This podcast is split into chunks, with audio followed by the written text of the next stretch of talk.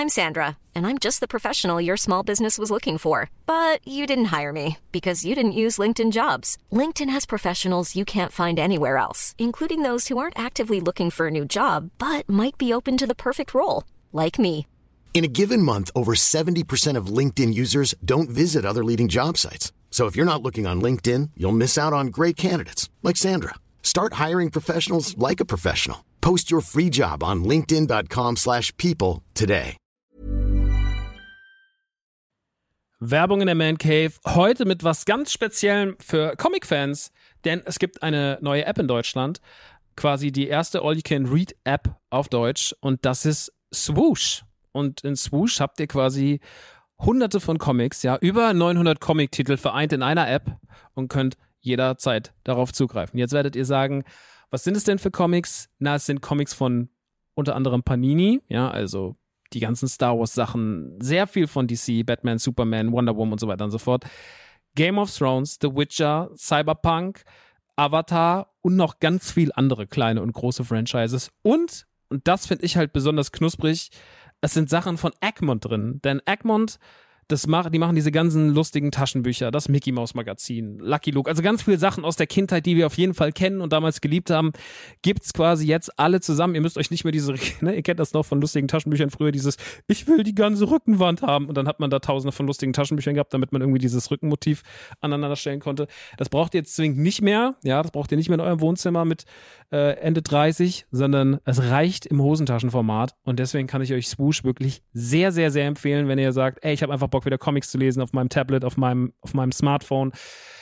Ladet euch die App runter und macht es einfach. Es ist wirklich, äh, spielt einfach. Ich habe es selber auf dem Handy und ich finde es wirklich, wirklich super, weil ich so selten Comics in die Hand nehme, aber das finde ich einfach richtig, richtig nice. Wenn ihr jetzt sagt, ich bin interessiert, dann schaut auf jeden Fall bald rein, denn es gibt jetzt gerade noch ein Angebot, das gilt bis Ende September bei denen auf der Seite. Da kriegt ihr quasi drei Monate zum Preis vom einen, nämlich für 9,99 Euro. Danach kostet es regulär 9,99 Euro. Oder es gibt auch noch ein Jahresabo, das kostet 99,99. Das ist auch ganz nice. Schaut gerne mal vorbei auf swoosh.de slash mancave. Ich finde es mega. Ich habe selber auf dem Handy drauf. Hab richtig, richtig Bock drauf, mal wieder ab und zu mal einen kleinen Comic zu lesen. Und hey, äh, vielleicht habt ihr einfach mal wieder Lust, euch in alte Geschichten aus Entenhausen, aus der Kindheit zu begeben. So, das war's auch schon von mir. Jetzt geht's weiter mit der Man Cave. Tschüssi.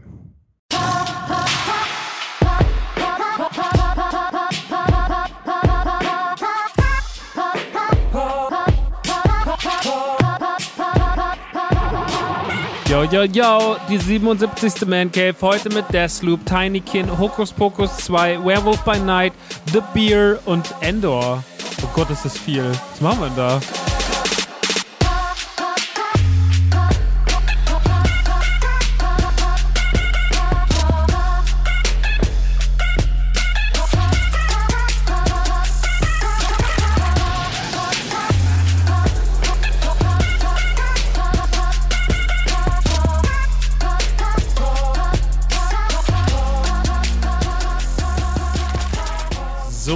Damit herzlich willkommen und hallo in dieser gemütlichen Runde von der Man Cave. Mein Name ist Max Nikolas Maria von Nachtsheim, der Rockstar, und äh, heute haben wir wirklich mal wieder einen klassischen, aber auch sehr vollen Plan in diesem Podcast, denn heute reden wir über Videospiele, Serien und Filme gleichermaßen. Das ist wirklich sehr, sehr, sehr, sehr viel. Ich musste erstmal für mich aussieben, über was wir alles reden, weil ich irgendwie auch so viel auf meine Liste gepackt hatte die letzten Tage und irgendwie ein bisschen auch dazu kam, ähm, mal mehr Medien zu konsumieren. Es ist zwar gerade irgendwie immer noch sehr viel los, aber irgendwie hat man es auch irgendwie besser im Griff. Ich weiß nicht, wahrscheinlich ist das jetzt nächste Woche wieder komplett anders.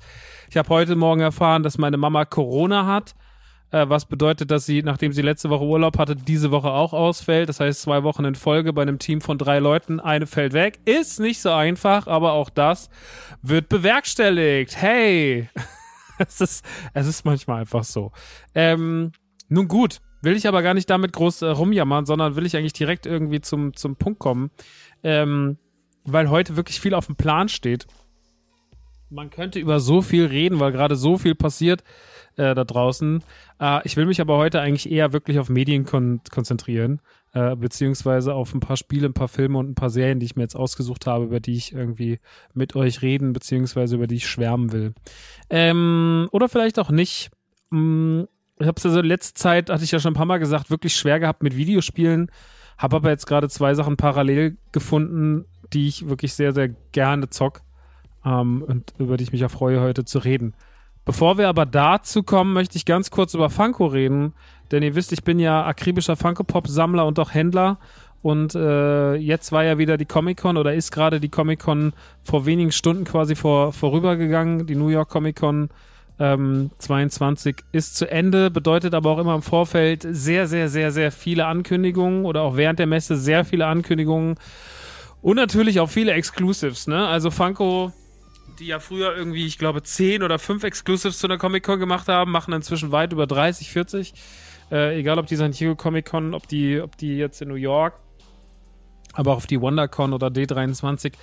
Auch dort wird äh, mit Exclusives um sich geschmissen das ist einfach deren Markt und das läuft auch einfach immer sehr, sehr, sehr, sehr gut und die Leute haben da Bock drauf. Äh, verständlicherweise, sind ja auch geile Produkte. Ähm, ich will aber trotzdem noch mal so ein bisschen was dazu erklären, weil auch wir hatten ja oder haben aktuell drei Exclusives im Angebot zur New York Comic Con. In der Woche davor ging auch noch ein Exclusive online und zwar ein Dreier-Set von E.T. Ähm, E.T. wird ja dieses Jahr 40, stimmt das? Ja, ne? 40. Geburtstag von E.T. Und äh, dementsprechend gab es dieses Jahr eine relativ große Welle an Merchandise-Artikeln von exklusiven Artprints und Postern. Artprints sind ja Poster. Über Spielzeugfiguren, äh, Reissues äh, beziehungsweise Neuauflagen von diversen NECA-Produkten bis hin halt auch natürlich zu Funko, die eine ganze Palette an ET-Produkten rausgehauen haben und die meiner Meinung nach auch alle ziemlich cool waren. Also die ET-Funkos waren auf jeden Fall ziemlich, ziemlich sweet und äh, haben mir persönlich sehr, sehr gut gefallen. Ähm, es ist leider so, ich will ja jetzt gar nicht so viel über die Funkos sagen, sondern ich will so ein bisschen die Policy erklären und warum das im kleinen Laden wie mir manchmal auch Bauchschmerzen machen kann. Und manchmal fragen die Leute auch so, hey, wie kommst du denn eigentlich, wieso nimmst du denn den Funko oder wie kam es denn dazu? Und ich will heute so ein bisschen dieses Exclusive Game erklären über das ich ja sehr glücklich bin, dass wir da einer der Händler sind. Also ich meine, es waren jetzt irgendwie, glaube ich, sechs oder fünf Händler in Deutschland, die Exclusives von der Comic-Con bekommen haben. Und wir waren einfach einer davon. Und das ist natürlich irgendwie mega geil, wenn du dann halt neben Amazon und, und, und GameStop stehst so. Also wenn dein kleiner Pipi-Laden dann einfach damit spielt in dieser Liga. Ähm, ein anderer kleinerer Store, der da auch mitmischt, ist der Krämer. Ähm, aber ja, ich, ich bin da natürlich super happy drum, habe aber momentan auch so ein bisschen meine Probleme damit. Ähm, beziehungsweise will so ein bisschen das Ganze erklären. Weil, wie gesagt, oft die Leute fragen, wieso habt ihr den genommen, wieso das, wieso das, wie kommt das zustande, warum steht jetzt der Funko da? Ähm, ich will so ein bisschen Aufschluss geben über dieses Exclusive Game. Gar nicht kritisch so sehr. Ähm, es gibt Sachen, die mir daran gut gefallen, es gibt Sachen, die finde ich daran nicht so toll. Ihr werdet verstehen, was ich meine. Äh, ich be beschreibe das einfach mal. Wir sind vor gut eineinhalb Jahren da waren wir noch im alten Lager. Im, noch bevor wir den Store hatten, sind wir angeschrieben worden, beziehungsweise hatten einen guten Draht zu Funko und die haben gesagt, habt ihr nicht mal Lust, Exclusives zu machen? Äh, beziehungsweise bei euch ins Sortiment aufzunehmen. Und ich war natürlich Feuer in Flamme, weil ich sagte, hey, auf jeden Fall, ist so ein Traum von mir, ein Funko zu haben, auf dem unser Sticker klebt. Ne, so, ich bin selber Sammler, für mich ist das halt die größte Ehre, das ist ein großer, das ist ein großer Wunsch. Ich würde mich wahnsinnig freuen. Und ähm, damals haben wir dann ein paar Funkos übers Telefon ausgesucht. Äh, das war unter anderem äh, Tauli, den ihr sicherlich äh, alle bei uns wahrgenommen habt. Es gab damals noch Ahsoka Hooded mit den äh, Ahsoka, wie sie die zwei Schwerter gekreuzt hat und die Kapuze über dem Kopf hat. Und es gab noch eine dritte Figur, die zur Auswahl stand, die es dann aber nicht wurde. Die habt ihr aber bestimmt schon mal gesehen. Ich glaube, die hat dann im Endeffekt, glaube ich, Primark bekommen. Und zwar war das Grogu mit so einem Schmetterling auf der Hand. Die war damals auch noch eine Option. Diese Funkos ähm, haben wir dann damals quasi bestellen dürfen, eingekauft und es ging dann relativ Schlag auf Schlag. Uns wurde zum Beispiel der Bimo angeboten, den wir dann gekriegt haben. Uns wurde die Frog Lady aus Mandalorian Season 2 angeboten. Äh, Sexy Flanders wurde uns angeboten. Der äh, Comic Con Deadpool wurde uns angeboten mit den mit der, mit der, mit der Hose, hier mit dieser, mit dieser Hasenhose. Das Vierer-Set wurde jetzt angeboten von Deadpool. Also es kam immer mehr dazu, ne? Valentine's Set, Chrome Mando und so weiter und so fort. Die Liste war irgendwie sehr lang und inzwischen hat man halt regelmäßige Calls und man wird darüber aufgeklärt, okay, im Frühjahr 2023 erscheinen diese Produkte, darüber darf ich natürlich nicht reden, äh, aber das wird's geben zu dem und dem Anlass und möchtest du da was kaufen?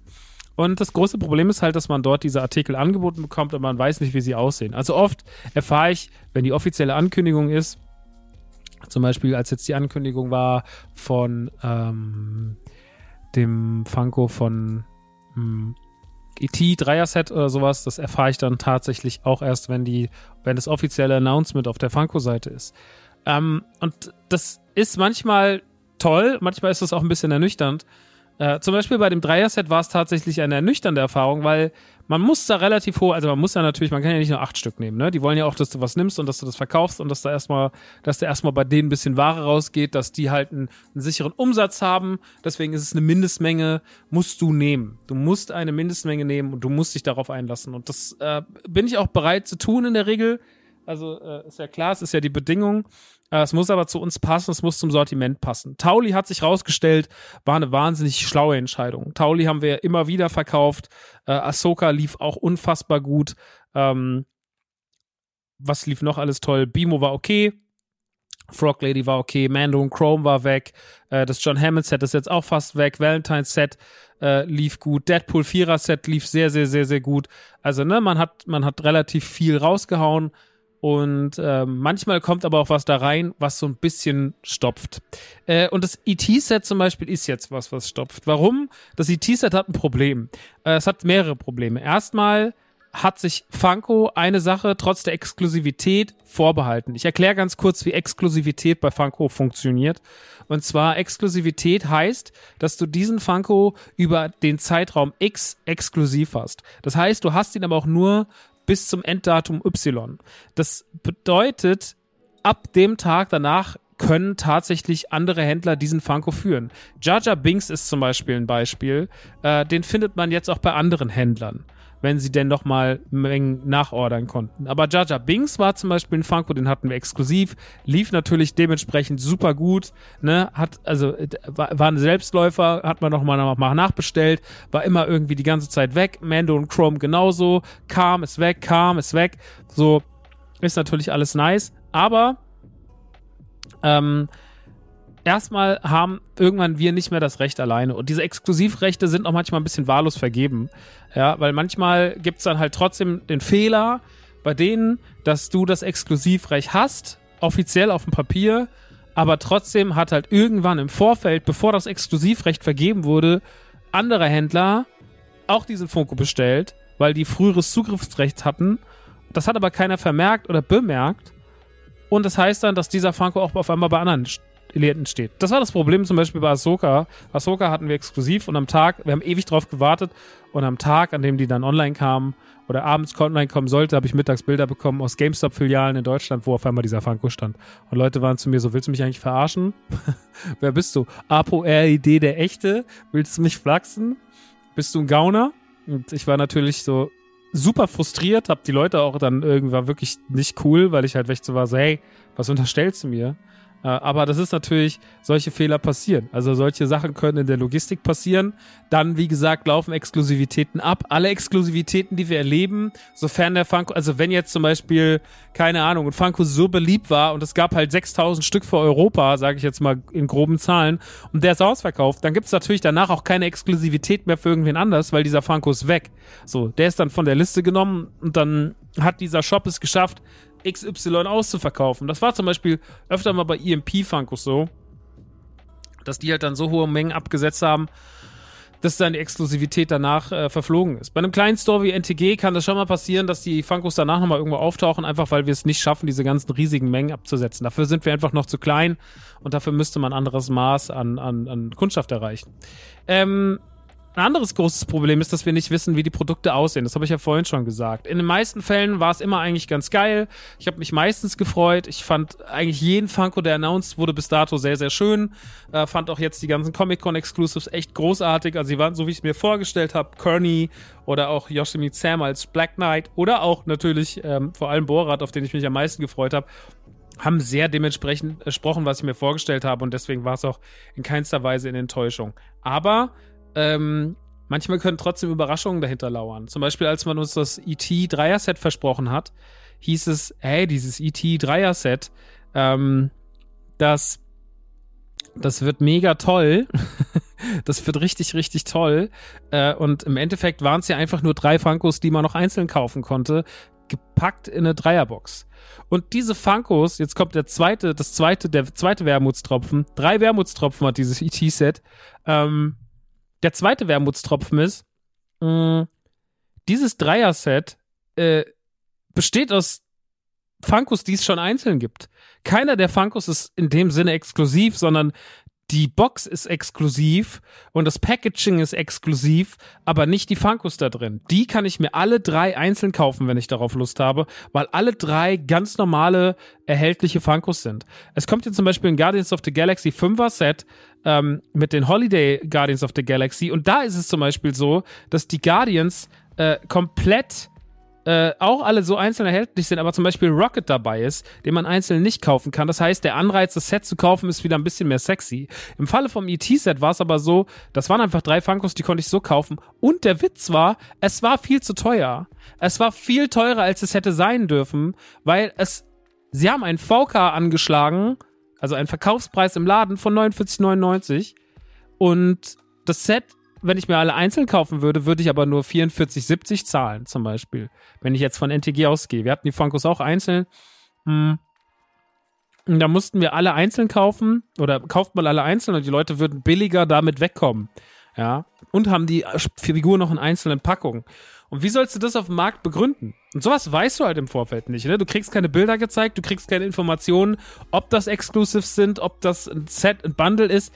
Diese Informationen bekommst du nicht. Und jetzt gerade in der Lage, wo wir alle irgendwie ein bisschen mehr auf unser Geld gucken, weil wir alle irgendwie sehr, sehr viel Angst haben vor Inflation, Nachzahlungen, den Sachen, die noch anstehen, Unkosten, Fixkostenerhöhung und so weiter und so fort. Da sind wir noch unfreiwilliger bereit, ein 40, 50 Euro Set zu kaufen. Ähm, ein einzelner Franco dann schon eher. Mhm. Aber das wusste man halt einfach nicht. Ich habe gedacht, wir kriegen irgendwie was Geiles, Exklusives, Tolles, was sonst niemand hat. Und ähm, dann kommt noch die dritte, das dritte Problem dazu, was ich angesprochen habe, und zwar, dass Funko Europa sich inzwischen auch vorbehält, bestimmte Exclusives bei sich selber im Shop zu listen. Deswegen seht ihr manchmal auch Sachen, die es dort gibt, auch, also die es bei uns gibt, auch dort. Ähm, zum Beispiel auch die kompletten NYCC Funkos haben sie alle, egal ob Müller, ob äh, GameStop, ob wir, auch alle Funkos gab es bei den Shops exklusiv und bei denen. So. Und das haben sie auch bei E.T. gemacht, das haben sie bei der Frog Lady gemacht, das haben sie bei John Hammond gemacht und bei vielen anderen Produkten. Auch bei dem Stitch, den wir jetzt bekommen, der ist da schon wieder ausverkauft, aber da, daran sieht man halt, das große Problem ist, ne, das kann dann halt so einen kleinen Shop, den noch nicht so viele Leute auf dem Schirm haben, kann man das ein bisschen ner äh, nerven. Und ähm, wenn dann natürlich das ET-Set auch noch drei bis vier Wochen vorher dort erscheint, äh, in, auf der Seite von denen, ja, dann wird es natürlich noch ein bisschen nerviger und dümmer. Und ähm, ja, dann, dann fängt der Verkauf relativ schnell an zu stagnieren und dann sitzt man auf relativ vielen Sets fest und das nervt einen leider ganz schön doll. Und jetzt hat man erstmal die Ware da stehen und ich glaube, Funkos sind Produkte, die immer einfach irgendwann so rausdümpeln und rausgehen und die man immer irgendwie los wird. Aber man will ja natürlich trotzdem irgendwie geilen Scheiß verkaufen und die Leute anreizen und dann ist es doch irgendwie nervig, dass äh, das Probleme sind, die dabei entstehen können. Ähm, aber ich glaube, das ist einfach ein Problem, was viele Händler haben. Ich wollte es einfach mal erklären, wie die Exklusivität zustande kommt, wie bestimmte Entscheidungen zustande kommen, weil, äh, ja, man kriegt ja schnell mal irgendwie unterstellt, ihr wollt uns über den Tisch ziehen oder was macht ihr da? Habt ihr den überhaupt exklusiv? Und äh, wir sind ja auch als offizieller Händler bei denen gelistet. Das kann man auch sehen, wenn man zum Beispiel auf den ET Franco klickt oder auf den Borat Franco, dann steht halt so für Germany, ähm, äh, Austria und Swiss steht dann halt einfach, stehen dann wir drin. Also wir sind komplett offizieller Händler. Ich glaube, da gibt es nichts dran zu rütteln. Wir werden ja auch ständig bei denen verlinkt und angezeigt und sowas, wenn neue Waves kommen, wo wir Sachen von denen exklusiv haben. Deswegen, das passt alles. Aber natürlich äh, verstehe ich auch, wenn Leute sagen, sag mal, mit Exklusivität, das ist ein bisschen undurchsichtig. Und ja, es ist definitiv undurchsichtig. Also es ist auf jeden Fall ein sehr, sehr nerviges Problem. Aber ähm, ich glaube, das wird man nach und nach optimieren. Mein Einkauf wird natürlich präziser. Ich gucke natürlich nur nach, Funkos, wo ich wirklich sage, so, hey, den werden wir tausendprozentig los. Dinge, die so nischig sind, die irgendwie so ein bisschen weirdo sind, äh, wo ich mir nicht sicher bin. Ähm, das war zum Beispiel so, uns wurde ganz lange diese, diese, diese, diese Krokodilsfrau angeboten, exklusiv aus, äh, aus Moonlight die in der letzten Folge erst auftaucht. Ich weiß den Namen gerade nicht mehr. Und äh, die war dann halt, äh, das war mir zu unsicher, weil ich einfach nicht wusste, wie sie aussieht. Ich muss sagen, der Funko sah toll aus, äh, hatte zwar wahnsinnig nervigen Wackelkopf, also mit einer der schlechtesten Wackelköpfe, die ich jemals bei einem Funko gesehen habe, weil sie den nicht also den haben sie nicht horizontal, sondern vertikal angebracht, sodass ihr Gesicht so rausspringt. Also es sah ziemlich albern aus, aber es war trotzdem ein sehr schön gemachter Funko. Hat dann der Kremer exklusiv gehabt und äh, ich habe den auch exklusiv beim Kremer dann mir selber für die private Sammlung gekauft. Schöne Grüße an Kremer, kauft trotzdem bei NTG. Ne? Ihr, ihr wisst, wie es ist. Aber ähm, wenn die mal einen guten Exclusive haben, sei denen gegönnt. Die haben auch jetzt von der Comic-Con diese zwei Turtles-Funkos, diese Power Ranger-Funkos, haben die sich auch exklusiv gesaved. Und äh, die sind ganz cool. Also es gibt auf jeden Fall schlechtere Händler. Naja, also das ist so ein bisschen die Funko-Thematik. Ähm, ansonsten wird trotzdem momentan bei denen rausgeballert. Ich finde, es kommt ein guter Drop nach dem anderen. Es gibt wirklich Sachen, die so cool sind, so speziell sind. Ich habe mir auch jetzt später ein paar Sachen mitgenommen. Ich hatte dieses, dieses Der Pate VHS-Set mitgenommen, was wirklich wunderschön war. Äh, die Exclusives jetzt eh alle von der, von der Comic-Con. Ähm, jetzt kommen bald die Sopranos, Funkos und so weiter und so fort. Also, ey, da kommt wirklich viel geiler Scheiß raus und deswegen, ähm, ich freue mich einfach dass da so viel ähm, nicer Kram geht und ähm, bin immer noch ein sehr großer Fan dieses Produktes. Ich werde öfter mal gefragt, wann ich glaube, wann der Funko-Hype endet.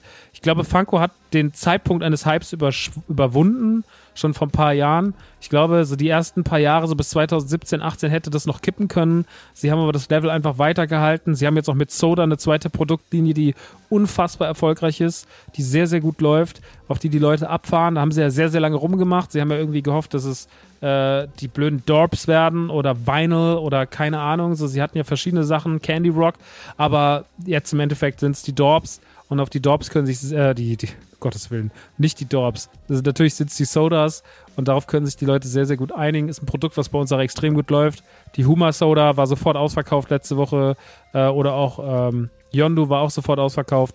Also ähm, es ist schon, es ist schon auf jeden Fall krass, was da so inzwischen geht. Naja, so viel dazu. Ähm, ich würde dann jetzt aufhören, über Funko zu reden und ähm, würde euch aber trotzdem natürlich, wenn euch das ET-Set interessiert, jetzt kennt ihr die Geschichte dazu äh, oder auch die Exclusives, guckt es euch mal an. Die sind wirklich sehr, sehr, sehr, sehr, sehr, sehr, sehr schön. Ich bin sehr, sehr happy damit und ähm, ja, freue mich auf die nächsten. Als nächstes steht auf jeden Fall noch dieses Jahr ein Stitch an. Und ich glaube, dann war es das dieses Jahr schon fast mit Exclusives. Ich muss mal gucken. Ähm, es geht auf jeden Fall dann nächstes Jahr weiter. Da habe ich auf jeden Fall schon die ersten zwei bis drei, glaube ich, schon bestellt. Ja. Ähm, aber da darf ich nicht drüber reden. Freut euch einfach drauf. Ähm, einer ist auf jeden Fall ziemlich, ziemlich, ziemlich, ziemlich, ziemlich fresh und war eine Figur, die, die dieses Jahr sehr, sehr viele Menschen mochten. Naja, gut. Ähm, dann Haken an Funko und wir kommen mal zu Videospielen. Ein Thema, was die letzte Zeit hier ein bisschen zu kurz kommt. Ich habe die letzte Zeit so ein bisschen, also ich habe mir jetzt erstmal die OLED Switch gekauft, weil die jetzt endlich erhältlich ist. Ähm, die war ja sehr, sehr lange einfach überall ausverkauft. Ich weiß gar nicht mehr, wann die rauskam. Anfang des Jahres, Ende des letzten Jahres. Ich habe keine Übersicht mehr. Auf jeden Fall, die OLED-Switch mit dem OLED-Display war ja gefühlt überall vergriffen und man war die ganze Zeit so, okay, äh, was, was ist eigentlich los? Kriege ich die auch nochmal irgendwann zu Gesicht? Jetzt langsam tauchen ja wieder Xboxen und, und Switchen auf. Äh, PlayStation 5 ist immer noch ein rares Gut, aber zumindest eine Xbox Series X kann man sich jetzt schon mal ein bisschen leichter beschaffen und eine Switch OLED auch. Ähm, ich habe mir dann erstmal jetzt die OLED Switch gekauft, habe die jetzt fett gemacht. Äh, kann euch aber noch gar nicht so viel dazu sagen, weil ich erst nochmal ein, zwei richtig große, schöne Spiele darauf spielen will, um dann mein Urteil äh, zu bilden. Ich werde mir auf jeden Fall äh, Mario Odyssey dafür picken, weil das einfach eins meiner liebsten Lieblingsspiele ist und ich mich äh, wahnsinnig freue, einfach meinen dritten Run zu spielen. Ähm, genau, dann werde ich euch mal sagen, wie es so ist.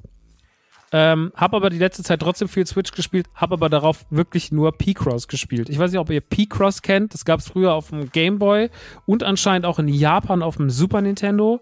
Und dieses äh, P-Cross auf dem Super Nintendo ist in Nintendo Online äh, zu finden. Nintendo Online ist ja quasi der offizielle Nintendo-Emulator für N64, Super Nintendo und NES und auch Mega Drive. Und äh, die haben da eine noch sag ich mal, überschaubare Spieleauswahl, aber darunter ist auch P-Cross in der japanischen Variante, weil es keine europäische davon gab für den Super Nintendo. Und ich habe mir das irgendwann abends angemacht und es fährt mich abends vom Schlafengehen so unfassbar runter seit Wochen, hm, dass ich mir die ganze Zeit einfach nur so P-Cross-Level baller und hab's jetzt bald durch und habe schon Angst, äh, was ich dann mache. Ob es ein P-Cross noch von einem anderen Händler gibt, muss ich mal gucken. Oder ob ich dann einfach das Super Nintendo-Ding nochmal von vorne anfange, weil, hey, es ist ja quasi kostenlos. Ähm, Dabei gucke ich die ganze Zeit Scrubs, machen Scrubs Rerun. Also, ihr merkt, wahnsinnig spektakuläre Zeit in meinem Leben. Also, es ist einfach die Hölle los. Wer hätte es gedacht, wer hätte es geglaubt? Es ist wunderschön. Ähm, aber es ist abends wirklich immer so ein bisschen wholesome geworden, Scrubs zu gucken und P-Cross äh, zu spielen. Und ja, ich bin jetzt irgendwo in der vierten Staffel und bin gerade wieder so richtig im Scrubs, Scrubs-Fantum. Ich war schon immer ein sehr, sehr großer Scrubs-Fan. Hab's aber nie zu Ende geguckt. Mir fehlt die letzte Staffel. Und deswegen wird das jetzt gerade nachgeholt. Naja. Ähm, aber das ist alles über, was ich gar nicht reden will, sondern das ist so mein, mein Abendritual, äh, wo man sich etwas sehr, sehr Kleines spielt und etwas sehr, sehr Wholesome-mäßiges guckt, was einem schon, was man schon oft gesehen hat, über das man sich einfach mal wieder freut, es zu sehen, mit so viel liebenswerten Charakteren, die man mag. Ähm, und ja, dann äh, muss aber auch mal wieder ein richtiges Videospiel her. Und äh, da kam doch was raus, über das ich mich sehr, sehr, sehr gefreut habe. Und zwar kam Deathloop endlich für die Xbox raus. Deathloop ist vor einem Jahr für die PlayStation 5 erschienen und ähm, ist ein neues Spiel von Bethesda beziehungsweise von Arcane. Arcane sind verantwortlich für Prey, äh, für na wie heißt denn Dishonored und für was sind sie denn noch verantwortlich? Krieg's nicht mehr gerade zusammen. Arkane hat auf jeden Fall die Dishonored-Spiele gemacht und ich bin großer Fan der Dishonored-Spiele. Dishonored sowie Prey zeichnen sich äh, als First-Person-Spiele durch einen ganz eigenen Look und durch vor allem ein ganz eigenes Feeling ähm, aus. Äh, sie haben eine eigene Bildsprache, die man relativ schnell wiedererkennt und Deathloop soll jetzt diese Bildsprache quasi fortführen. Ähm, dafür bedient man sich der neuen Optik, der neuen Konsolen. Ähm, das heißt, alles sieht noch ein bisschen spektakulärer und schöner aus, noch ein bisschen sauberer als jetzt vielleicht gerade die Dishonored-Spiele, die da manchmal ein bisschen clumsy daherkamen, aber die man trotzdem geliebt hat. Ähm, das Kampfsystem und alles äh, ist doch sehr, sehr stark an, an, an, an Dishonored angelegt und man merkt, woher es kommt. Das merkt man sehr, sehr, sehr, sehr schnell. Ähm, Deathloop hat ein Spielprinzip, das man ein bisschen mit dem Mummeltier-Prinzip vergleichen kann, denn man muss immer einen Tag immer und wieder, immer und wieder spielen. Und ähm, man ist in diesem Loop gefangen und möchte diesen Loop entweder brechen oder beschützen. Ähm, man kann deswegen spielt man entweder als Juliet. Juliet beschützt den Loop oder man bespielt als Cole. Das ist so ein bisschen so ein Idris Elba-Verschnitt. Also er hat sehr, sehr, ich glaube im Deutschen sogar die gleiche Synchronstimme wie Idris Elba und er hat auf jeden Fall so ein richtig krasses Idris Elba-Look und Feel, weil er so große Mantel, bärtig, ne, so einfach so die Statur, alles ist einfach so sehr, sehr, sehr, sehr gleich. Er hat einen sehr, sehr krassen Idris Elba-Feel und ähm, er will halt diesen Loop brechen und um diesen Loop zu brechen, muss er halt sieben Villains töten. Ähm, die auf dieser Insel, äh, die in diesem Loop ist, äh, gefangen sind. Und äh, die muss er halt an verschiedenen Orten aufsuchen und muss quasi sein Spiel perfektionieren, um alle nach und nach zu töten. Findet aber immer mehr raus, findet raus, dass die Liebesbeziehungen haben, dass die einen mit dem abhängen, da das, weil du hast natürlich nur gewisse Slots am Tag. Eigentlich hast du nur morgen, Mittag, Nachmittag, Abend. Und ähm, wie willst du in vier Slots sieben Leute töten? Also musst du dein Spiel verbessern. Ähm, und natürlich wenn dieser Loop vorbei ist, verlierst du auch deine Waffen. Also gibt es auch Möglichkeiten, dass du mit Radium, heißt das glaube ich, äh, deine Waffen behältst. Das musst du sammeln, musst es investieren. Dann kannst du Waffen auch nach dem Loop behalten und, und eine Waffenverbesserung und Verbesserung für dich selber, also Perks, kannst du selber dann natürlich behalten. Ansonsten sind sie weg. Ähm, und ich muss sagen, dass das alles am Anfang ein bisschen kompliziert ist. Es geht nicht direkt so los. Also man wird erstmal reingeworfen, muss das alles erstmal verstehen. Die ersten ein, zwei Stunden sind verstehen. Dann geht's wirklich eigentlich in das eigentliche Deathloop-Spielprinzip ähm, wo das Spiel dir sagt, okay, du musst das so, so und so machen ungefähr. Du hast so und so viel Zeit und dann geht's eigentlich erst los. Und ähm, dann kommt man immer wieder, und das erinnert sehr an Dishonored, in Levelabschnitte und diese Levelabschnitte sind dafür da, dass du sie quasi perfektionierst. Sie sind überschaubar groß, also sind nicht riesengroß, es sind so abgesteckte Gebiete. Du bist irgendwann auch sehr, sehr mächtig und sehr, sehr heimisch in diesen Gebieten und du musst für dich lernen, wie du was löst. Und je nach Tageszeit verändern sich auch die Szenarien. So, ähm, diese Karlsbucht zum Beispiel am Anfang, die ist morgens noch ganz schön und abends ist die total verwahrlost. Und es sind auch verschiedene Türen auf, verschiedene Protagonisten, Antagonisten stehen woanders rum. Ähm, es gibt verschiedene Aufgaben die Villains sind dann nicht mehr da. Also es kann sich alles sehr, sehr verändern. Und man muss diese Spielwelt für sich so ein bisschen lernen zuzuordnen. Man muss die Spielprinzipien ein bisschen erlernen. Wie gehe ich mit meinen Waffen um? Wie verhält sich das mit dem Radium, dass ich die Waffen auch behalten kann? Und das muss man erstmal alles lernen. Ähm, dann taucht ab und zu nochmal Giulietta auf, die euch irgendwie das Leben zu, zur Hölle macht, so, dann müsst ihr noch gegen die kämpfen. Also es hat, es hat in dem Sinne keinen Zeitdruck, weil du ewig lang in so einem Level drin bleiben kannst über Stunden und es verändert sich nichts, aber in dem Moment, wo du halt rausgehst, bricht der nächste Abschnitt an. Also du kannst dann nicht nochmal im Nachmittag bleiben und was anderes machen, sondern der Nachmittag ist dann rum, wenn du drei Stunden gespielt hast, so, ne, und dann rausgehst. Ähm, sofern du nicht gestorben bist, dann fängt eh alles nochmal von vorne an. Tut mir leid im Übrigen, dass ich so ein, so ein bisschen was im Mund habe. Ich habe so eine so eine Gelo-Voice äh, im, im, noch im Mundwinkel, weil ich ähm, letzter Zeit ein bisschen seit vier, fünf Wochen mit so einem trockenen Husten mich rumplage und ähm, will natürlich irgendwie jetzt nicht hier irgendwie rumhusten oder dass der Hals besonders trocken wird. Und deswegen, ähm, ja, ist, ist die noch so da. Falls irgendwie mal so ein kurzes Geräusch von so einer Tablette im Mund auftaucht, äh, wundert euch nicht. Die hängt da jetzt die ganze Zeit so heimlich in der Backe drin. Naja, ähm, das ist so das Spielprinzip von Deathloop und es ist sehr innovativ. Es kommt natürlich mit der typischen Arcane-Optik daher. Es hat aber auch so typische Arcane-Waffen.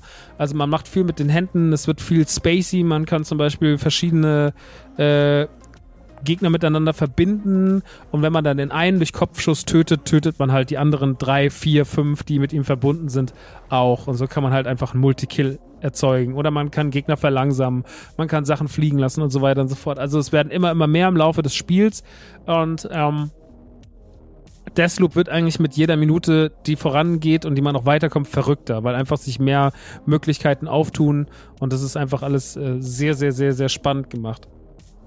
Ähm, ich habe für Deathloop unfassbare Liebe, weil das Spiel unfassbar cool aussieht. Also ich liebe die Optik. Es hat so eine Kubrick 70er Jahre Clockwork Orange mäßige und aber auch teilweise dann so ja Science Fiction der 70er mäßige Optik. Es ist so ein bisschen verromantisiert, es ist aber trotzdem auch roh. Es spielt mit Gewalt. Also es hat sehr viel aus dieser Kubrick-Ära, was es so mitbringt, was das komplette Level und Game Design angeht. Also da hat es ganz, ganz, ganz viel, hat aber dann trotzdem auch diese sehr modernen, sehr jungen Charaktere mit Cole und Giulietta, die so ja, die halt wirken wie eigentlich Actionhelden von heute und die da drin irgendwie so ein bisschen fehlplatziert schon fast wirken, aber irgendwie auch gar nicht. Irgendwie matcht das alles gut. Auch die ganzen Masken, alles wie so alle irgendwie so miteinander interagieren. Die Dialoge, es hat was sehr, sehr eigenes. Die Deathloop-Welt ist auf jeden Fall eine ganz eigene, tolle Sci-Fi-Welt, die mir extrem gut gefällt und ähm, die auch manchmal so ein bisschen so was No One Lives Forever-mäßiges hat, auch durch die Musik. Man ist so ein bisschen in dieser 60er, 70er Jahre Spy-Music Music. Also man ist so ein bisschen James Bond, Austin Powers, No One Lives Forever. So dieser Vibe schwingt die ganze Zeit mit. Und äh, in der Inszenierung finde ich das ein Top-Game. Ich finde den Einstieg, also der, Einstieg, der erste Einstieg, der Einstieg, Einstieg, Einstieg, ist erstmal easy. Und dann, wenn man in diese Deathloop Welt geworfen wird, also in diese richtige, jetzt bist du im Loop und jetzt musst du lernen, mit den Tagen umzugehen, dann finde ich es sehr kompliziert. Und dann muss man sich da erstmal zurechtfuchsen. Und ich habe jetzt sehr lange damit Zeit verbracht, mich erstmal in dieser Welt zurechtzufinden. Aber ich komme immer besser damit klar und finde es immer faszinierender und immer toller und immer eigensinniger und deswegen habe ich unfassbare Liebe für Deathloop und finde es einen ganz, ganz tollen, innovativen, großartigen First-Person-Shooter, den ich euch wirklich nur ans Herz legen kann. Ich mag die Idee total gerne. Ich bin noch ein bisschen mit diesem Tagesprinzip überfordert. Ähm, das hat mich aber auch damals schon bei Majora's Mask genervt, auch wenn Majora's Mask wirklich mit Zeitdruck funktioniert und das hier nicht wirklich Zeitdruck ist, sondern halt, du hast halt nur die vier Abschnitte und in denen kannst du so viel Zeit verbringen, wie du willst, aber dann sind sie auch rum, dann geht neuer Tag los und man muss es halt perfektionieren. Ähm, das ist aber spannend zu lernen und auch spannend selber zu sehen, wie man das langsam immer mehr alles schnallt und auch immer mehr die Dinge miteinander verbindet und zusammenbringt. Äh, vielleicht sind einige von euch da viel, viel schneller mit und kommen da viel schneller mit zurecht. Vielleicht ist mein Gehirn einfach ein bisschen langsam. Das ist okay. Ich bin kein schlauer Mann, aber es ist trotzdem einfach äh, so, dass es mich genug bei der Stange hält durch all das, was ich gerade erwähnt habe, das Leveldesign, das Game Design, die Figuren, die Waffen, die Möglichkeiten, die sau vielen Geheimnisse. Also die Level sind alle voll übersät mit Sidequests und Kleinigkeiten, die noch überall versteckt liegen, mit geheimen Türen, die zu sind, mit Codes, die man finden muss. Also es ist wirklich ultra, ultra spannend und deswegen Ey, guckt es euch auf jeden Fall mal an. Äh, es ist jetzt im Game Pass drin, weil Bethesda gehört ja zur Xbox, also müsst ihr dafür nichts bezahlen. Ihr habt, also wenn ihr einen Game Pass habt, gar kein Risiko und es ist wirklich meiner Meinung nach ein einzigartiges Spiel. Ähm, und für Leute, die Dishonored geliebt haben und die generell Arcane Games lieben, kann ich euch wirklich nur sagen, ey, das müsst ihr euch mal anschauen, weil das ist wirklich, das ist wirklich was, wie alle Arcane Games halt so ein ganz besonderes Spiel was man einfach honorieren muss. Und deswegen äh, Liebe für Deathloop jetzt auf Xbox. Wie gesagt, vor allem ja schon auf PlayStation 5 erschienen. Äh, da natürlich genauso zu empfehlen. Damals habe ich halt nicht so viel gespielt, weil ich dann aufgrund von Controller und Co. doch immer irgendwie noch ein bisschen mehr an meine Xbox gebunden bin. Aber ähm, großartiges Spiel und äh, sollte man auf jeden Fall als First-Person-Arcane-Fan auf jeden Fall ausgecheckt haben. Das nächste Spiel ist aber nach der sehr, sehr aufreibenden Deathloop-Stimmung dann doch was, was einen ein bisschen runterfährt. Und zwar ist die Rede von Tinykin. Tinykin ist ein Spiel, das ist auch im Game Pass. Ich habe es jetzt auch auf Xbox gespielt. Ich weiß gar nicht, für was es das noch alles gibt. Ich glaube, es gibt es aber noch für alle Konsolen. Und Tinykin hat eine ganz süße kleine Idee. Äh, es ist ein, ihr kommt aus dem Weltall und landet auf einer, auf einem Planeten, weil man euch sagt, es gibt da was, die Menschen kommen gar nicht von diesem Planeten hier, sondern die kommen eigentlich von was anderem. Und dann landet man natürlich auf der Erde. Man ist aber ganz klein und ähm, landet eigentlich in einem Haus, also in einem Familienhaus. Und ich liebe das ja eh, wenn man Videospiele erlebt aus der geschrumpften Sicht. Ne? Also wenn wir keine Ahnung, wenn Küchen irrational groß sind und wenn äh, alltägliche Situationen auf einmal zum Abenteuer werden. Das fand ich ja schon immer geil. Da gab es ja mal dieses Harry's Humongous Adventure oder so auf dem Super Nintendo. Also so Liebling, ich habe die Kinder geschrumpft mäßig. Und das weißt du doch, da habe ich damals. Mh, hm, ich bin da nicht weitergekommen. Ich weiß nicht mehr warum, aber ich bin relativ schnell im Spiel nicht weitergekommen. Und dann habe ich bei Nintendo angerufen. Ja, weil Nintendo damals noch die Nintendo Hotline hatte und ich war so, keine Ahnung, wie alt war ich? Neun, zehn, irgendwie sowas. Ähm, also sehr, sehr klein und hab dann dort angerufen vom Festnetz aus und habe gesagt, Mama, Mama, Mama, ich muss jetzt mal telefonieren, hab mir das Telefon genommen, hab dann die ganze Zeit angerufen, hab das den Leuten versucht zu erklären, was das für ein Spiel ist und die haben natürlich auch keine Anstalten gemacht, mal zu sagen, so, hey, wir haben das nicht, sondern die haben halt versucht, irgendwie dieses Spiel in ihrer Datenbank zu finden und keiner hatte dieses Spiel. Also es war einfach nicht vorhanden, weil es halt einfach irgendwie noch nicht, weil es zu frisch draußen war oder weil es halt einfach gar nicht so ein großer Titel war, dass es so eine Komplettlösung in der Hotline hatte oder whatever. Also das war einfach nicht vorrätig. Aber bis man diese Information hatte, dass es dieses Spiel bei denen nicht gibt, ne? Aber bis dahin mussten erstmal irgendwie mussten erst mal eineinhalb Stunden rumgehen. Und das hat meine Mutter dann ziemlich gefreut, als ich gesagt habe, ich habe eineinhalb Stunden mit der Nintendo Hotline telefoniert, die dann irgendwie, keine Ahnung, einem, einem 50 Cent Pfennig gekostet hat die Minute oder sowas, war dann äh, nicht so billig. Naja, war auf jeden Fall eine gute Zeit. Ähm, daran erinnere ich mich gerne, daran musste ich dann auch gestern denken, als ich Tinykin angefangen habe. Habe jetzt zwei Level hinter mir und das hat mich sehr, sehr runtergefahren nach einer anstrengenden Runde Deathloop. Ähm, ihr seid nämlich dieser, dieser kleine, süße Mensch, der hat so eine Paper Mario-Optik, also wenn der sich dreht oder sowas, ist das, das ist eigentlich nur so eine Fläche, ne? Ähm, und der hat so kleine Viecher dabei Ich weiß jetzt gar nicht mehr, wie sie heißt, aber es sind so kleine einäugige Viecher, die haben verschiedene Eigenschaften und die könnt ihr einsetzen. Einige können einfach was bewegen, andere können sich stapeln, andere können explodieren und so geht es immer weiter und so weiter. Und ähm, mit denen könnt ihr verschiedene Abschnitte des Levels erreichen. Ihr habt dann so eine Open World quasi oder so ein, ja, sagen wir mal so ein Levelabschnitt wie bei so einem guten alten Rare-Spiel. Ja, ihr kommt rein und dann seid ihr zum Beispiel am Anfang des ersten Levels so ein Wohnzimmerartig. Da gibt es dann eine CD-Player und einen Fernseher und VHS-Rekorder und verschiedene Regale und Pflanzen und so. Im äh, zweiten ist es dann wie so eine Art Biozimmer. Da gibt es dann verschiedene Terrarien, da gibt es dann auch mal irgendwie ein Forschungsglas, keine Ahnung. Also gibt es so, so Mikroskope und so weiter und so fort. Und darin muss man verschiedene Gegenstände finden, um quasi die Rakete fertig zu bauen, äh, damit man wieder von diesem Planeten abhauen kann.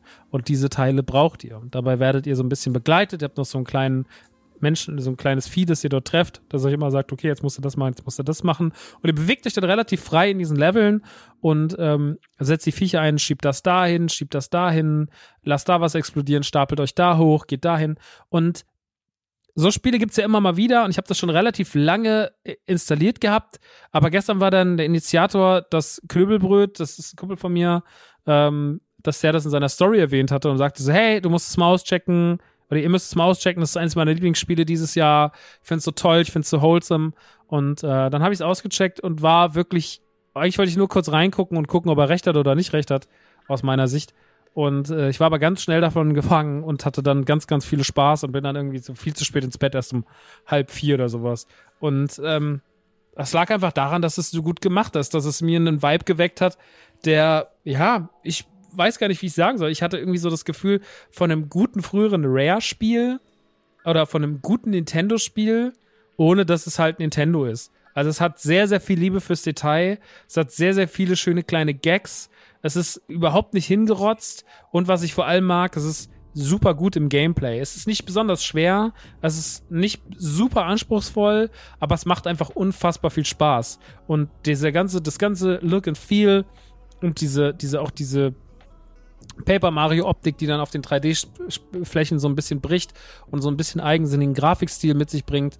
Ähm, das ist, gefällt mir alles sehr, sehr, sehr, sehr gut und ähm, fühlt sich einfach sehr schön an. Also es ist einfach ein sehr schönes Spiel, in dem man sich verlieren kann, wo es keine wirkliche Bedrohung gibt. Man kann jetzt nicht in dem Sinne groß sterben, sondern man kann mal wo runterfallen, dann kommt man halt wieder am anderen Platz raus, aber verliert jetzt seine Gegenstände nicht. Die Steuerung mit den kleinen Viechern ist super easy. Das ist ja meistens immer so ein Totschlagargument, wenn oder ja, das ist meistens was, was dann so ein bisschen äh, für schlechte Stimmung sorgt in solchen Spielen aber ähm, in dem Fall überhaupt gar nicht. Ich finde es ich find's total schön, ich finde es total sauber erzählt und hatte damit wirklich ähm, eine Menge, Menge, Menge Spaß und ähm, werde es auf jeden Fall auch mit großer Begeisterung weiterspielen.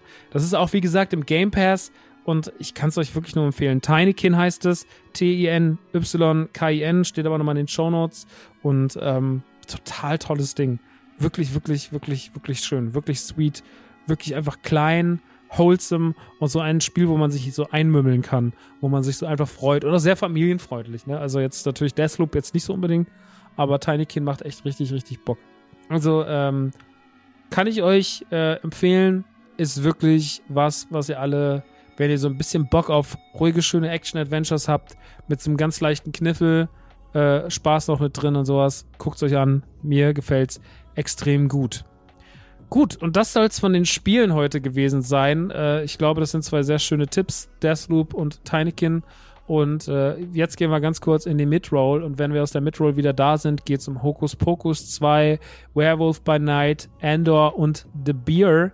Ähm, also zwei Filme, zwei Serien, die ich euch auch mehr oder minder empfehlen kann. Gut, dann hören wir uns gleich wieder. Jetzt komme ich mit Werbung mit äh, Löwenanteil. Lasst es euch schmecken.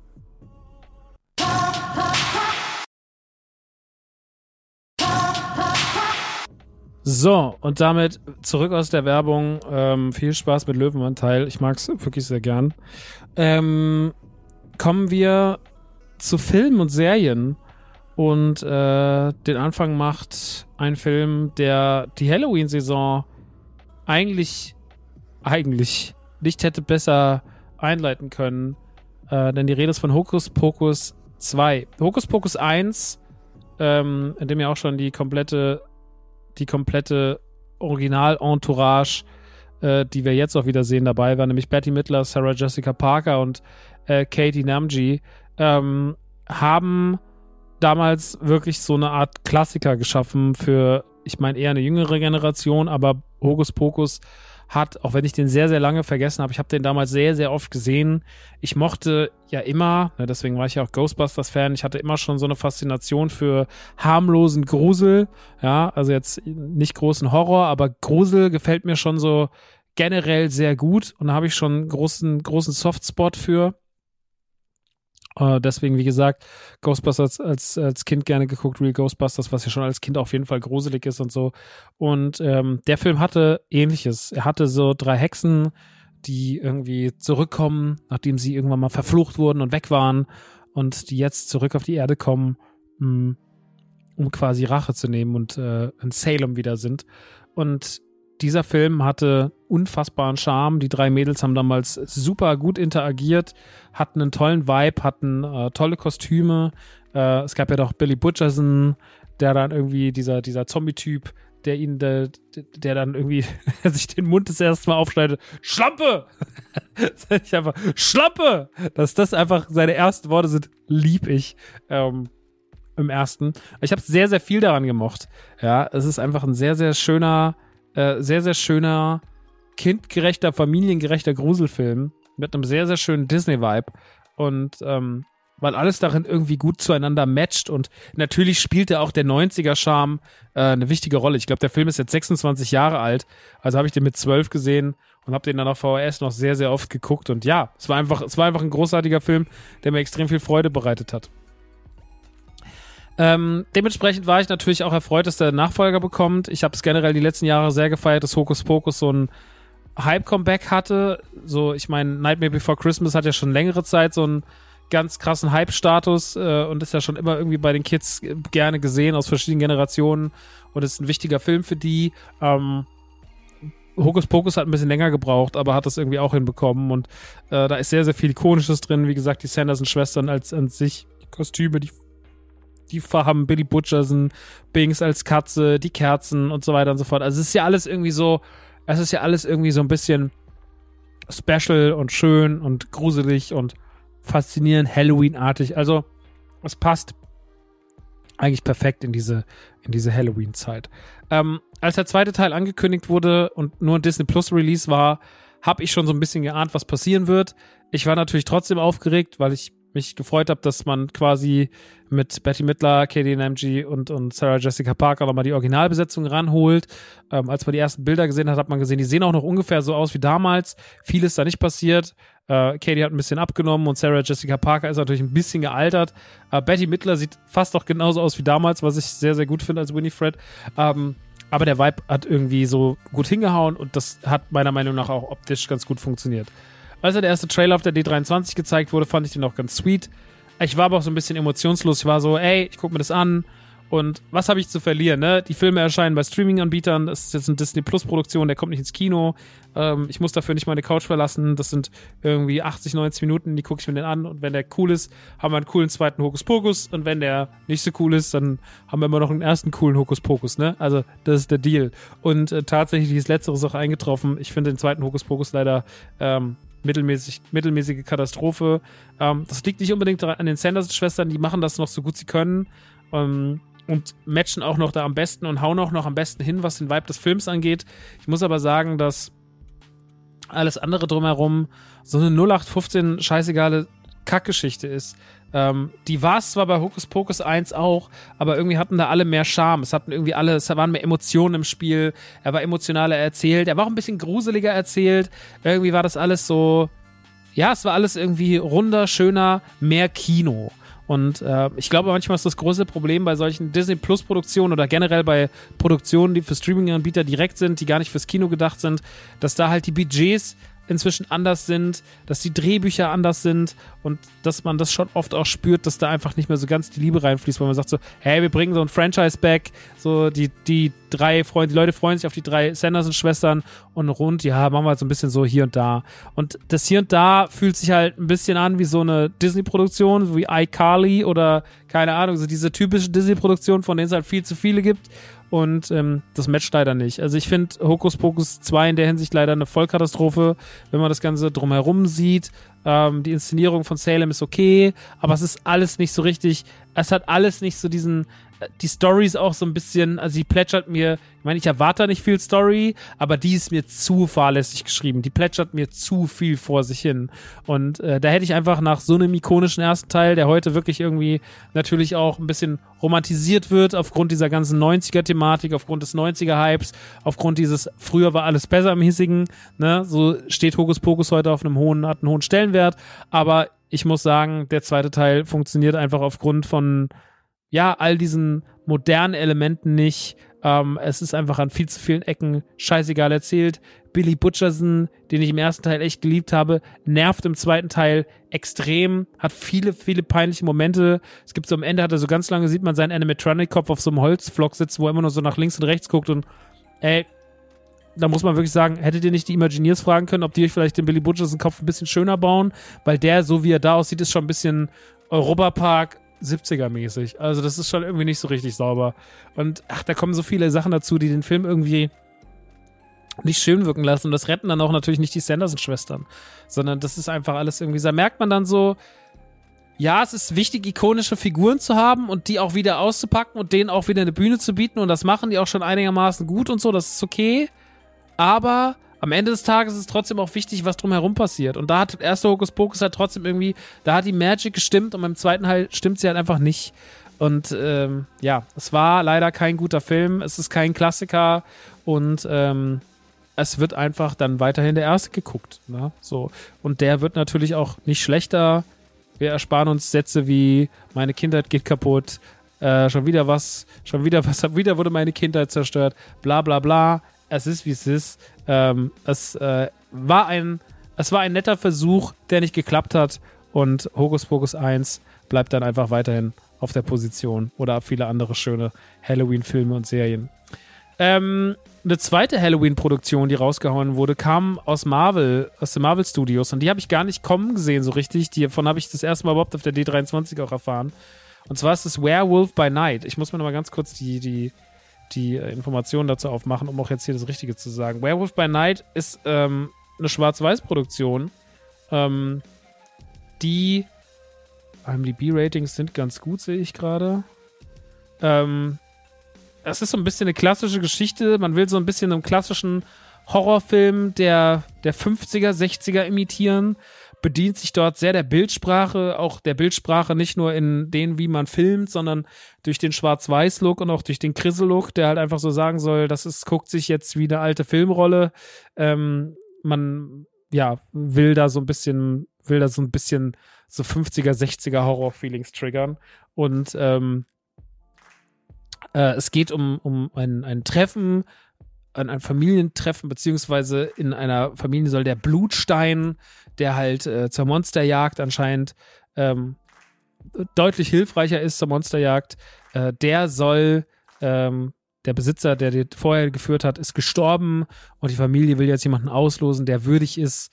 Unter sehr, sehr, sehr, sehr vielen ähm, Monsterjägern soll dieser Stein vergeben werden und dafür müssen sie ein bestimmtes Monster jagen. Und wenn sie das äh, gejagt haben, wenn sie das kriegen, dann ähm, der, der den Stein bekommt, der darf äh, dann quasi ihn auch behalten. Und ähm, dabei ist jedes Mittel recht, die dürfen sich auch untereinander ausschalten und das ist so ein bisschen so eine, ja, schon fast so eine Royal, ne, so eine, wie heißt es mal hier? Ähm, ja, so eine Fortnite, wie heißt denn dieses, wie heißt denn dieses blöde, wie dieser blöde Film? Kill Royale? Nein, Kill Royale ist ein Podcast. Ihr wisst, was ich meine. Battle Royale. Battle Royale ist das Prinzip so ein bisschen, ne? So diese sieben oder acht Jäger, die alle aus verschiedenen Ecken kommen. Ich weiß gar nicht, wer das alles so ist. Das wird auch nicht so richtig erklärt. Aber es gibt so Anlehnungen an verschiedene Superhelden und verschiedene Richtungen. So einer wirkt ein bisschen, als wäre aus Wakanda und so. Also es ist alles so sehr in diese Richtung.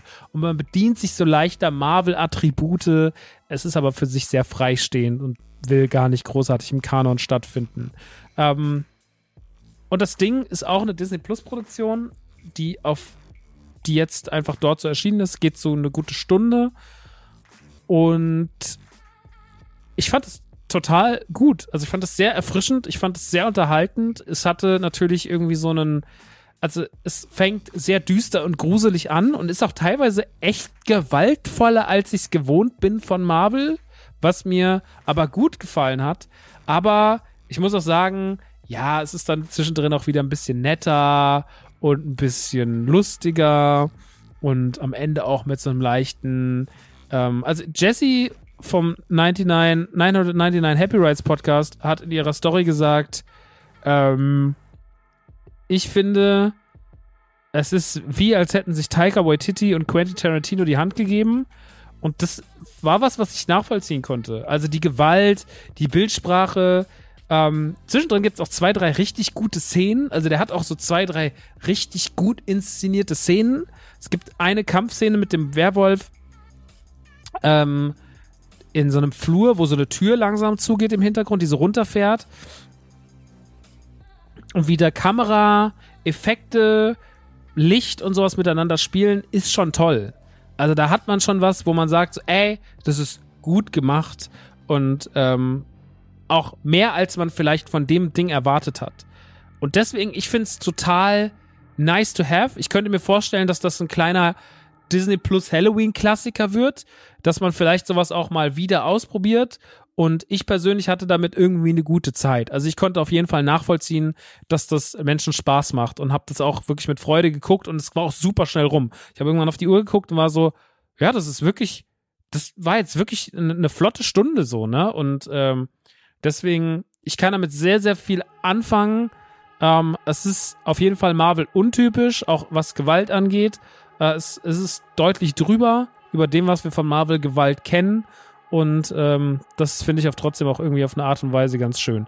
Und deswegen kann ich es euch empfehlen. Ist wirklich ein kleines Schmankerl auf Disney Plus und äh, gleicht vielleicht, sage ich mal, die, den gescheiterten Hocus Pocus 2 Teil aus. Äh, Werewolf by Night von Marvel Studios ist wirklich sehr, sehr schön. Und wie gesagt, könnt ihr euch einfach auf Disney Plus reinfahren. Macht wirklich sehr viel Bock. Äh, mir hat's viel Spaß gemacht. Ähm, wir bleiben auf Disney Plus. Ist alles gerade wieder Disney Plus, ne? Alles jetzt Disney Plus. Ich gucke aber auch wirklich sehr viel Disney Plus. Ich bin ja auch, wir arbeiten ja bei Radio Nukular viel mit Disney Plus zusammen. Und manchmal sagen ja Menschen, na, du guckst ja nur noch Disney Plus, weil du Disney Plus Sponsoring hast. Aber ich habe das Disney Plus Sponsoring ja bekommen, weil ich so viel Disney Plus gucke. Also das hat, das eher, geht eher in die Richtung. Naja, wie dem auch sei. Ähm, wir müssen aber über Disney Plus reden, weil ihr wisst, ich bin ein riesengroßer Star Wars Fan, riesengroßer Star Wars Fan, trifft es nicht mal im Ansatz. Ich bin wirklich Star Wars Fanatic seit ganz, ganz, ganz, ganz langer Zeit und äh, habe immer viel Liebe für das Franchise. Ähm, auch wenn sie manchmal Dinge machen, die man nur so halb nachvollziehen kann. Siehe gewisse Abschnitte der Obi-Wan-Serie oder auch gewisse Abschnitte der Boba-Serie oder auch große Abschnitte in Episode 9. Ähm, aber trotzdem bleibe ich dem Franchise treu und bin ihm dankbar für das, was es mir in meinem Leben gegeben hat. Trotzdem ist es die letzten Jahre so, dass äh, Star Wars Liebe bei dem vielen Output, der so passiert, durchwachsen ist. Manchmal kommen Sachen, die findet man richtig toll, findet man schön und findet man rund. Und manchmal gibt es Sachen, die findet man, naja, so mittelmäßig gut. Ähm, ich finde aber trotzdem in all dem was Positives, hab mir aber mal gewünscht, dass es vielleicht was gibt, was nicht so sehr in meinem Kopf Kompromisse eingehen muss. Weil oft ist es ein bisschen das Problem. Ja, also Boba Fett zum Beispiel, was ich nachhaltig wirklich mehr mochte als Obi, muss ich wirklich sagen, ähm, hat Momente gehabt, die ich sehr, sehr gut fand und Momente gehabt, wie zum Beispiel die letzte Folge, die ich katastrophal fand. Obi-Wan hatte auch Momente, die ich super fand, ne? Finalfolge und sowas großartig aber auch Momente dazwischen, wo ich mir wirklich an den Kopf gegriffen habe, gedacht so, wer von euch Idioten hat denn gedacht, dass das eine gute Idee sei? Und ähm, das kam immer mal wieder auf und ich finde, damit haben sie auch oft irgendwie dem Hate in die Karten gespielt, der Aussage, Disney könnte nicht mit Star Wars umgehen, man hätte das Franchise nicht verstanden, man hätte die DNA nicht verstanden, man würde sich nichts Neues trauen, man würde immer nur auf Tatooine bleiben, man würde immer nur alte Figuren anfassen und natürlich werde ich diesen Punkten nicht wirklich zustimmen. Ich kann aber stellenweise verstehen, dass sie ausgesprochen werden, weil natürlich da wirklich ein paar Sachen sind, wo man sich denkt, so, ey, Star Wars kann so riesengroß sein, Also nimm diese ganzen High Republic Sachen und keine Ahnung, ihr habt so viele Optionen. Warum müsst ihr euch immer dieser Skywalker Timeline bedienen? Ihr habt doch die Möglichkeit, was Geiles, Neues, Großes, Schönes zu schreiben. Macht es doch mal. Ähm, oder vielleicht Figuren ranzuziehen, die jetzt nicht Obi-Wan, Han Solo und Boba Fett heißen. Ja, weil man da einfach auch natürlich, man, man fasst da große Namen an, aber man kann da auch ein bisschen was kaputt machen. Oder was heißt kaputt machen, aber man kann so ein bisschen so die weiße Weste oder den Mythos so ein bisschen ankratzen. Und das ist in gewisser Weise auch bei diesen Figuren passiert. Ne? Bei Han Solo würde ich fast sagen, am wenigsten witzigerweise, aber Boba Fett hat schon auch ein bisschen Federn gelassen in seiner in seinem Mythos Boba Fett, über den wir nicht viel wussten, sowas wissen wir mehr über ihn, aber manche Sachen davon sind auch einfach ein bisschen komisch und sowas, ne? Und da hat man vielleicht der Figur gar nicht den großen Dienst geleistet, den man ihr leisten wollte. Ähm, das ist aber auch sehr, sehr gefährlich, weil Erwartungen einfach auch sehr hoch sind und weil es so viele Erwartungen gibt, die alle gar nicht erfüllt werden können. Ne? So hätte man jetzt nur klassisch erzählt äh, und einfach nur Boba Fett Legacy äh, gezeigt, so wo er irgendwelche krasse Sachen macht, wäre auch nicht das Richtige gewesen. Deswegen muss man irgendwie einen Mittelweg finden und diese Mittelwege fallen halt dann so aus, wie sie jetzt ausgefallen sind äh, und sowas ist von Unsicherheit durchtränkt. Also ist es doch schlauer, Figuren anzufassen, wo man sagt, hey, die habe ich noch gar nicht so auf dem Schirm gehabt, die kenne ich zwar, aber ich weiß gar nicht so viel über die und ich finde die auch gar nicht so toll. Aber das macht die Figuren spannender. Zum Beispiel Cassian Endor Cassian Endor aus Rogue One ist eine Figur, die ich schon immer irgendwie, oder die ich in Rogue One zumindest, scheiße fand. Wo ich mir gedacht habe, warum braucht der denn jetzt eine Serie? Und aber als, das war der erste Impuls, den ich hatte, als diese Ankündigung kam. Und mit dem Laufe der Zeit habe ich mich immer mehr mit dem Gedanken angefreundet und gesagt, ich bin sehr, sehr, sehr, sehr gespannt. Und aus meiner Gespanntheit entsprang immer mehr so ein, so ein Bock, ich war immer so, ey, ich glaube, das wird geil. Weil, weil, äh, heißt er T Tony oder Terry Gilroy? Ich muss ganz kurz gucken, bevor ich jetzt hier wieder Scheiße quatsche. Tony Gilroy. Ähm, hat ja auch schon Rogue One inszeniert. Und Rogue One war ein großartiger Star Wars-Film. Also wir können uns über vieles streiten, was unter der Flagge von Disney passiert ist mit dieser Marke, aber wir wissen, Rogue One ist so ein Film, auf den kann man sich einigen. Ja, also die meisten Star Wars-Hater sind so, ja, Rogue One äh, ich finde alles scheiße, was Disney gemacht hat. Wie findest du den Rogue One? Ja, den finde ich schon ganz gut. Und das Gespräch hat man nicht nur einmal gehabt, sondern sehr, sehr, sehr, sehr, sehr, sehr oft. Und das hat einen Grund, weil Rogue One einfach natürlich irgendwie den perfekten Tonus trifft und ähm, trotzdem auch irgendwie so ein bisschen was Neues erzählt. Und ähm, ist ein toller Film, ist ein spannender Film, hat auch ein geiles Ende und so. Und ich mag den sehr, sehr, sehr, sehr gern. Und Cassian Endor war da halt Teil dieser Crew, die auf den Todessternen oder die die Pläne des Todessterns besorgen soll, die dann später dazu führen, äh, dass halt äh, Luke Skywalker quasi weiß, wo er seine Rakete reinzuschießen hat, als er den Todesstern in Episode 4 angreift. Ähm, und diese Inszenierung hat damals sehr, sehr vielen Menschen imponiert, auch mir. Und äh, da wusste man schon so, hey, der kann das verstehen. Und wenn man das perfektioniert und Star Wars mal ein bisschen aus einer anderen Warte raus erzählt und diesen, dieses Große, die Romantik rausnimmt, und vielleicht mal ein bisschen so in die dreckigen Ecken zoomt, die es ja auch in Star Wars gibt, wo viel passiert, wo es viel mehr von gibt als die High Class, ja. Wir sehen immer nur große Thronseele und, und, und, und Reich, aber was ist mit den Gassen? Wo sind die Gauner so, ja? Ähm, wo ist das? Ähm, und Obi-Wan hat das auch so ein bisschen abgedeckt, was ich auch spannend fand. Zum Beispiel die Sache mit dem Drogenlabor und sowas. Und mit dem Spice was ja dann wieder ein Zitat ist eigentlich an, an, an Dune. Aber so wie das erzählt wurde, das hat mir schon auch gut gefallen. Aber sowas hätte ich gern in konsequenter, reifer, erwachsener nochmal gesehen. Und da kommt Endor auf den Plan.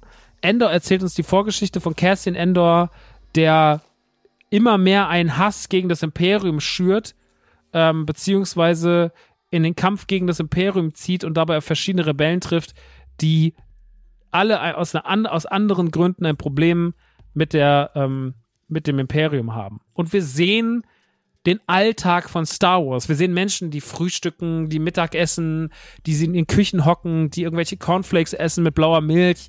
Wir sehen Bordelle, die auch als Bordelle benannt werden. Wir sehen dunkle Gassen, die mich mehr an Cyberpunk bzw. Blade Runner erinnern als an Star Wars. Ähm, wir sehen eine Düsternis, wir sehen relativ dollen Tonus, wir sehen viel Gewalt, wir hören Dialoge, wir hören viele lange Dialoge, Dialoge, wie sie noch nie in Star Wars waren und wir sehen einen ganz kleinen Ausschnitt aus Star Wars. Wir sehen nicht mehr riesige TIE Fighter Armeen, äh, die irgendwie durch den Himmel schwirren, sondern wir sehen eine Landschaft und Leute, die dort Angst haben und ein TIE Fighter der aber eine Bedrohlichkeit auswirkt, wie in manchen Filmen keine 500 TIE Fighter. Also hier wirkt ein TIE Fighter bedrohlicher als die verfickte scheiß Exodus Flotte von, von, von Palpatine in Episode 9, wenn er da auf, wie heißt dieser komische Planet, um Exegol ist. Also es ist kompletter Quatsch so. Aber hier ist es halt alles irgendwie so ernst und düster und klein und uh.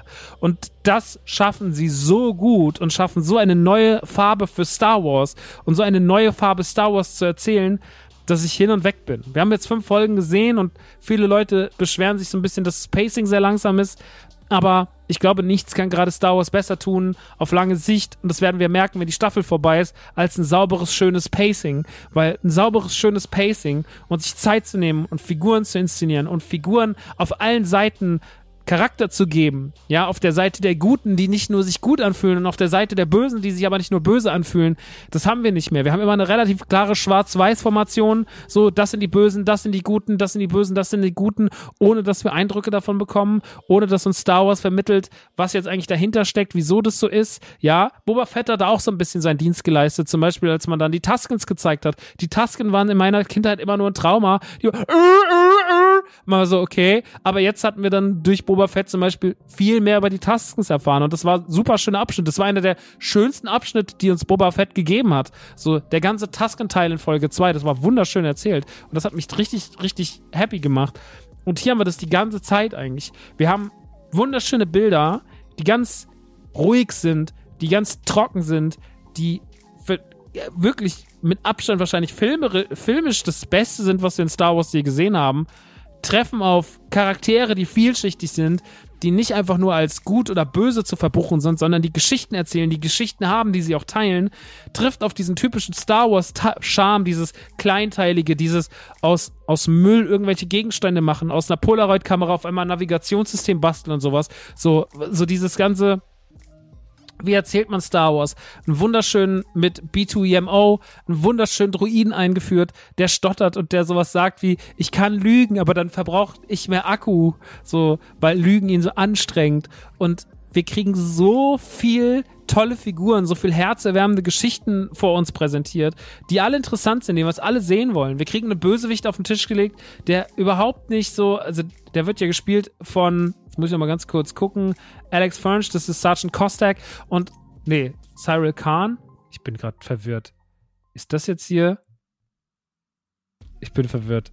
Nee, es ist Cyril Khan, sorry.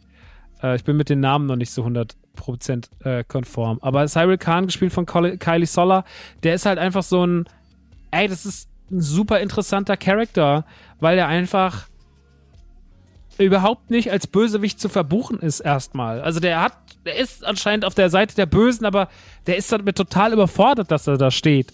Und das ist kein Charakter, den wir uns angucken, den wir zuordnen können. Das müssen wir lernen. Auch Mon Mothma müssen wir erstmal lernen, irgendwie nochmal zuzuordnen. Und das macht halt alles so viel Spaß daran, dass wir in Endor ein erwachsenes Star Wars auf, äh, präsentiert bekommen, dass sich einfach, das zwar ganz klar als Star Wars identifizierbar ist, aber dass sich nicht anfühlt wie der ganze bunt, wie die ganze bunte große Star Wars Welt, die wir so kennen. Und das ist total schön. Es ist, als würden wir rauszoomen, weg von den Lichtschwertern und weg von der ganzen von der, von der, von der glamourösen Seite von Star Wars, diese Space Romans, sondern wir gehen in die kleinen, dreckigen Seitengassen rein. Wir sehen Menschen mit zwischenähnlichen Beziehungen, die um ihre Eltern trauern, die Sex haben, die äh, frühstücken, die irgendwie rauchen, die sich irgendwie schnell so ein paar Cupnudeln reinfahren, die in ihren Küchen sitzen. Und diese Star Wars-Welt kriegen wir präsentiert mit einer Düsternis von der imperialen Bedrohung, die einfach uns sagt, so hey, es fühlt sich einfach scheiße an. Und dieser der Grund, warum so eine Rebellion aufkocht, auch viel besser vermittelt. Und da ist Endor auf jeden Fall Spitzenklasse. Endor hat auf jeden Fall das Potenzial, die beste Star Wars Serie zu werden, neben Mando. Mando lebt natürlich sehr viel vom Glamourösen. Mando lebt davon, dass es Star Wars ist. Mando ist Star Wars von der Pike auf. Mando ist ist, ist, ist Space Romance, ist, ist Comedy, ist äh, Sci-Fi, ist so dieses ganze, das, was wir in Star Wars so lieben, auf einem sehr, sehr, sehr perfekten Level. Also das klassische Star Wars-Feeling aus der klassischen Trilogie wirklich sehr, sehr gut eingefangen auf modernes, neues Level. Das ist das, was Mando ist. Und Boba und Obi-Wan hatten so ihre Probleme in der Zuordnungsbarkeit, aber Andor ist ganz klar als ein Gegenstück, als es liegt am anderen Ende von Mando auf der Skala, was, was den Flair und den Vibe angeht. Und das ist halt großartig. So, das muss man Endor auf höchstem Niveau, auf höchstem Niveau anrechnen, weil es so viel für das Franchise macht und weil es Star Wars wieder so gehoben präsentiert und ich nicht jedes Mal da sitze und denke mir so, oh, mit der Folge musste ich aber einen Kompromiss eingehen oder das war jetzt aber wieder dumm oder warum war denn die Verfolgungsjagd so schlecht? Sehe ich alles nicht. Ich sehe Endor als sehr, sehr an sich geschlossenes, wunderschönes Produkt, das wahnsinnig viel Spaß macht, ähm, wo man ein bisschen hinhören muss, wo man die Bilder genießen muss und wo man einfach auch und das ist immer das, was ich sage zu Produkten, die einfach gut sind, wir müssen uns dem hingeben. Wenn was richtig schlecht geschrieben ist und wenn ich merke, es ist nicht 100% Herzblut drin, sondern es ist einfach ein billiges, schnell rausgehauenes Produkt, dann kann ich auch Dinge wie Pacing, äh, wie, wie, ähm, nein, nein, nein, nein, nein, Siri, du gehst jetzt mal aus. Dann kann ich auch Dinge wie Pacing äh, anmerken, äh, oder dann kann ich sagen, dass das Drehbuch scheiße ist oder dass es nicht auf den Punkt kommt oder sowas. Das verstehe ich. Aber Endor ist ja ein spürbar unfassbar hochwertiges, qualitativ großes Produkt, das einfach durch eine eigene Kunstform sehr, sehr ernst genommen werden muss. So, es ist, es ist ein ganz ernstzunehmendes Produkt. Ja, manche Produkte wie Hokus Pokus 2 zum Beispiel kann ich nicht ernst nehmen, weil es sich selber nicht ernst nimmt, aber nicht auf der, ich nehme mich nicht so ernst, sondern so, ja, die Produktion hat sich nicht ernst genommen. Nicht der Film nimmt sich nicht ernst, sondern die Produktion der Wert der Produktion, die Fans, das wird nicht alles ernst genommen. Aber Endor nimmt hier alles ernst. Endor nimmt Fans ernst, nimmt die Produktion ernst, nimmt die Bilder ernst, nimmt die Story ernst. Und dann haben wir bei einem guten Produkt, ja, wenn es ein spürbar gutes Produkt ist, und dieses Gefühl, gibt es. Ja, man kann nicht alles gleichsetzen und sagen, das sind Geschmäcker sind verschieden. Geschmäcker sind verschieden, aber oft sind Geschmäcker auch einfach scheiße. Und Geschmäcker haben oft riesige Probleme, dass sie auch keine Empathie mitbringen, dass sie sagen, ja, das war ganz lustig, weil da war eine Referenz drin oder sowas. Aber das hat alles nicht hundertprozentigen Wert von dem, was sowas haben sollte. Endor steht auf komplett eigenen Beinen, ins traut sich Star Wars eigensinnig zu inszenieren, zeigt uns einen anderen Blickwinkel, zeigt uns eine andere Geschichte, führt uns ganz langsam an all das ran. So, und ich muss sagen, wir sind jetzt kurz vor Halbzeit, aber ich liebe diese Serie. Ich liebe diese Serie bis jetzt unfassbar und ich habe keine Befürchtung und keine schlechten Gefühle, dass das in irgendeiner Weise noch umkippt sondern ich glaube, dieses Level, was man hat, wird man halten. Man wird es noch ein bisschen zuspitzen. Es wird natürlich noch Action geben, es wird noch Nuancen geben, es wird noch nach oben ausbrechen und dann ist die erste Staffel rum. Und da das Ganze als zwei Staffeln angelegt ist mit jeweils zwölf Folgen, ist das alles auch schon sehr, sehr zu Ende gedacht. Man weiß sehr, wo man anfängt und wo man hin will. Und ähm, der Weg ist das Ziel und bis jetzt erreicht man immer meiner Meinung nach mit jeder Folge die Höchstnote. Dass es ein bisschen langsam ist, dass es ein bisschen dass das Menschen, dass man da vielleicht einen Kopf für haben muss, verstehe ich, aber ich verstehe nicht, wenn Menschen sagen, das ist per se schlecht, weil schlecht ist es einfach nicht. Dafür ist es einfach zu gut in allen Belangen. Ähm, dafür ist das Drehbuch zu top, dafür sind die Dialoge zu gut geschrieben, dafür sind die Schauspieler zu gut gecastet, dafür sind die Bilder zu krass, der Sound zu krass. Endor ist wirklich spitzenmäßig und ein riesengroßes Geschenk nach den sehr, sehr, sehr kompromisssüchtigen, ähm, oder wie sagt man das? Nachdem man sehr viele Kompromisse eingehen musste mit Boba und Obi, so kommt man hier einfach an einen Punkt, wo man sagt, ey, das ist einfach nice. Und deswegen enjoyed Endor. Es ist wirklich einfach nur ein Geschenk für alle Star Wars-Fans und deswegen von mir beide Daumen hoch. Es ist großartig. So, und dann kommen wir zur letzten Serie für heute und äh, es gibt einen Überschneidungspunkt zwischen Endor und äh, der Serie, die wir jetzt besprechen, nämlich Ibn Moss Bachrach, Backrack, keine Ahnung, wie man das ausspricht. Auf jeden Fall spielt der Mann äh, in beiden Serien mit, und zwar in Endor, aber auch in The Beer. In The Beer, aber aktuell eine etwas größere Rolle, ähm, denn er spielt den Cousin, äh, zumindest sagt er immer Cousin zu ihm, von Carmi und The Beer ist eine neue Serie, die vor einigen Wochen gestartet ist und über die man die ganze Zeit gesagt hat, oh mein Gott, die müsst ihr gucken, die ist ja so krass, die hat ja so einen krassen Flavor, das ist irgendwie sowas eigensinniges, geiles, tolles, großes und äh, mein, mein äh, Podcast-Partner Chris Nanu von, vom Autokino, der war total hyped und war die ganze Zeit so, ey, ich muss das auf jeden Fall gucken. Äh, das wurde mir so oft empfohlen. Der ist ja auch Koch. Da geht es ganz viel um die Küche und so. Ich muss das unbedingt sehen. Das muss auf jeden Fall der Shit sein. Und ähm, ja, jetzt ist das Ding in Deutschland angekommen, auch auf Disney Plus, hat direkt die ganze Staffel rausgehauen auf, auf Star. Äh, ist eigentlich eine Hulu-Produktion. Oder läuft auf Hulu und ist von FX. FX, die machen auch Atlanta und sowas. Und ähm, es ist eine Geschichte über einen Koch, ähm, über Carmi, und Carmi erbt quasi ein Restaurant von seinem Bruder, von seinem Bruder, ich glaube, sein Bruder heißt Mike. Ähm, und der hat anscheinend ein riesengroßes Drogenproblem gehabt und generell viele, viele andere Probleme. Und äh, der hat sich deswegen erschossen einfach irgendwo in Chicago auf einer Brücke, äh, da wo auch das Restaurant liegt. Also das Restaurant liegt nicht auf einer Brücke, aber in Chicago.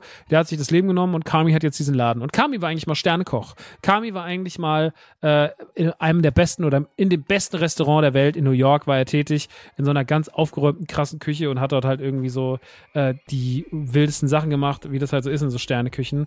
Also so auf Noma-Niveau. Und ähm, Noma ist ja das beste Restaurant der Welt aktuell, glaube ich. Äh, sagt man, ist in Kopenhagen. Ich war nicht dort, als wir in Kopenhagen waren. Es reizt mich auch nicht so, wie es andere Leute reizt, weil ich eher auf so geiles Streetfood stehe. Also tatsächlich spricht mich das Essen, was in The Beer ausgegeben wird, so dieser, du gehst irgendwo hin, es läuft Rap-Musik, man weiß so, das Essen ist richtig nice, es ist hochwertig, es ist super lecker, es wird von geilen Leuten zubereitet und sowas. Sowas spricht mich immer deutlich mehr an, als dieses ganze Sterneküchending. Äh, da fährt ja dann zum Beispiel Chris so sehr drauf ab, aber ich bin halt eigentlich so ein Street-Food-Boy und ähm, ja, jetzt ist Carmen, der gespielt wird von Jeremy Allen White, den man aus äh, Shameless kennt, ähm, dem gehört jetzt der Laden und er muss diesen völlig runtergekommenen Laden irgendwie aufwerten. Und die Serie startet unfassbar stressig, weil er irgendwie Fleisch kaufen muss und kann es aber anscheinend nicht bezahlen und fährt dann irgendwie nach Hause, bringt dann irgendwelche Sachen mit, die er dann irgendwie schnell verscherbelt. Man sieht ganz kurz seine Wohnung, seine Wohnung ist total, also er kocht da anscheinend einfach nie. In allen Regalen liegen einfach irgendwelche Jeans und Hosen und so und keine Ahnung. Man versteht es nicht so richtig, auch im Ofen und so.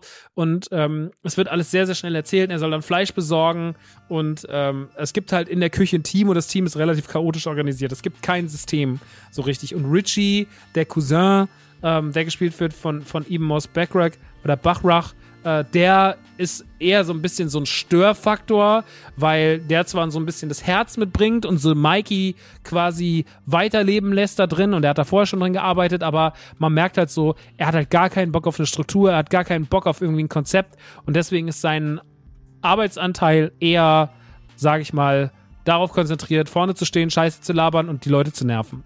Und Kam ist total damit überfordert, dieses Ding aufzuräumen und hat an seiner Seite noch eine Dame, äh, jetzt muss ich ganz kurz. Sydney, genau, Sydney wird gespielt von Ayo Eddie und ähm, die will da auch so mit rein.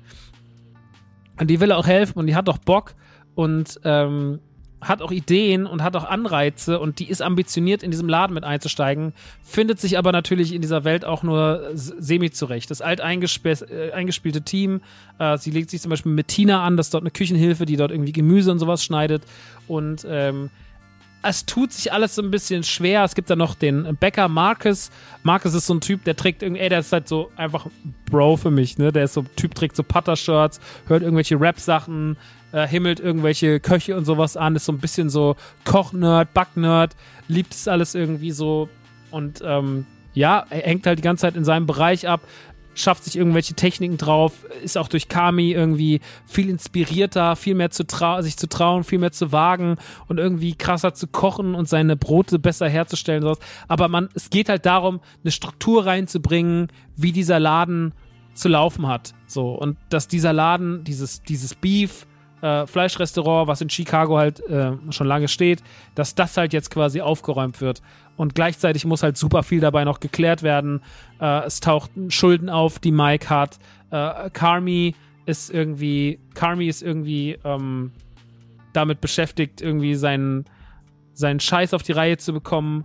Ähm, er hat anscheinend, äh, er geht Alkohol-Selbsthilfegruppen zu anonymen Alkoholikern, aber nicht wegen sich, sondern wegen der Süchte seines Bruders. Ähm, Richie hat super viele Issues, die er mitbringt. Äh, Sydney lebt noch zu Hause und wir erfahren immer mal so hier mal was, da mal was über die ganzen Figuren, äh, merken aber, dass Carmi halt eigentlich komplett am Arsch ist, trotzdem konzentriert ist, weiß, dass das, was er da hat, eigentlich nicht zu retten ist, aber irgendwie dran glaubt und ähm, sich darum bemüht, halt das Ding aufzuräumen. Aber der Weg dahin ist halt lang. Es fängt halt damit an, glaube ich, in der zweiten Folge kriegt er dann irgendwie, kommt einer vom Gesundheitsamt rein und bewertet den Laden mit C und er musste halt irgendwie rauskommen, er will da irgendwie rauskommen und ähm, die Serie hat so einen ganz eigenen Vibe. Also The Beer besticht, ich kann das überhaupt nicht benennen. Es ist irgendwie eine Dramedy, weil es ist mal witzig, aber auch dramatisch.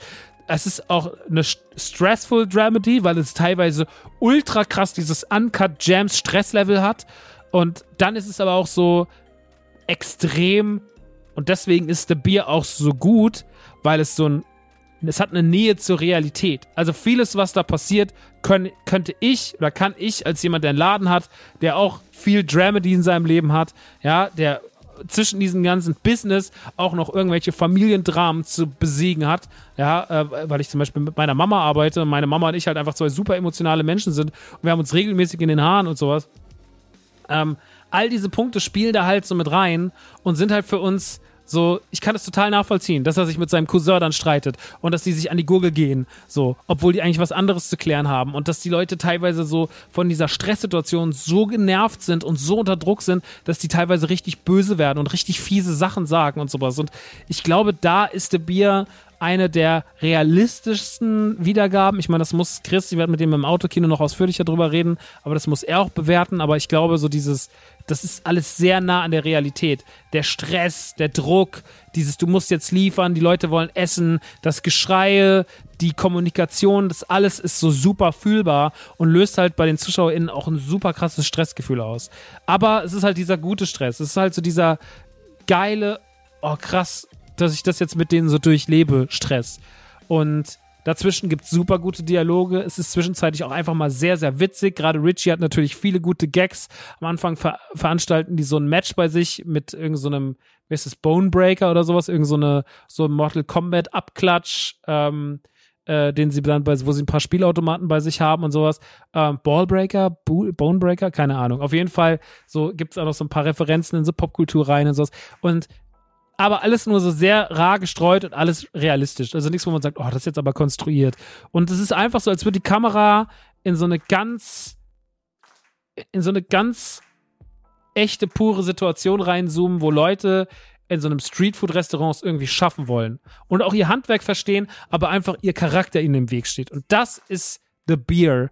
Und ich fand es von vorne bis hinten super herzerwärmend, unfassbar stressvoll ich war teilweise richtig genervt und sauer auf Charaktere, hab sie aber auch dann im nächsten Moment wieder geliebt. Also man hat überhaupt nicht eine Emotion beim Gucken, sondern man geht durch ganz, ganz viele Emotionen, aber alle sind so, dass man an der Serie dranbleiben will. Nichts ist so, dass man sagt, ach ja, okay, nee, nee, ey, fühle ich gar nicht mehr so, sondern so, es ist wirklich wahnsinnig auf den Punkt. Es gibt so ein paar Folgen mittendrin, die sind so ein bisschen normaler. Da sind, äh, äh sind Carmi und Richie dann mal kurz außerhalb, weil die wo so Hotdogs ausgeben auf so einem Kindergeburtstag von so einem Typen, dem sie Geld schulden.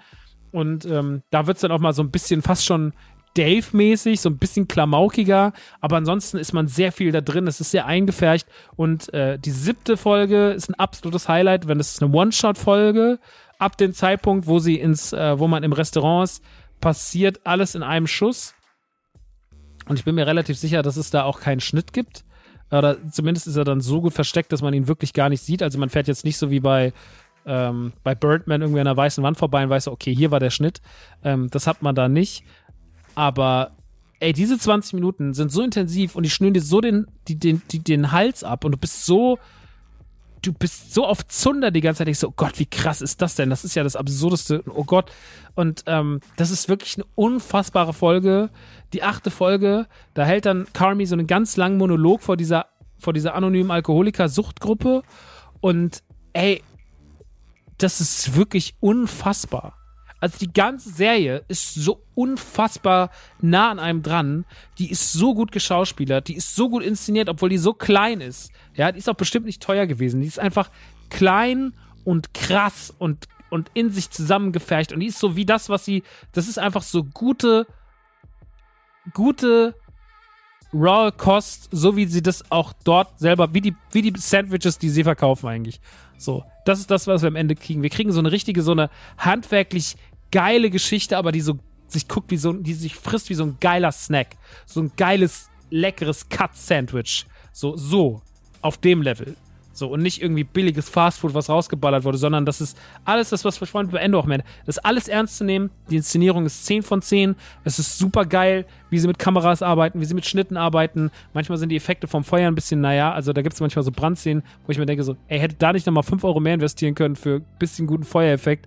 Aber sei es drum, scheiß drauf. Ansonsten ist das Ding Bombe äh, Jeremy Allen White spielt Kami so krass gut. Also man liebt den einfach. Man liebt auch einfach Richie super krass. Man liebt auch Ayo als Sydney unfassbar. Sie sind ganz tolle Figuren, machen das großartig. Lionel Boyce als Mark ist unfassbar. Also von vorne bis hinten eine geile Serie. Glotzt sich super entspannt weg, gibt acht Folgen, a 25 Minuten, nur die letzte geht 40 und ey, äh, must see, meiner Meinung nach. Absolutes must see. Großartige Serie. Ich bin total in love. Ich hoffe, es gibt eine zweite Staffel. Ich glaube, sie ist angekündigt.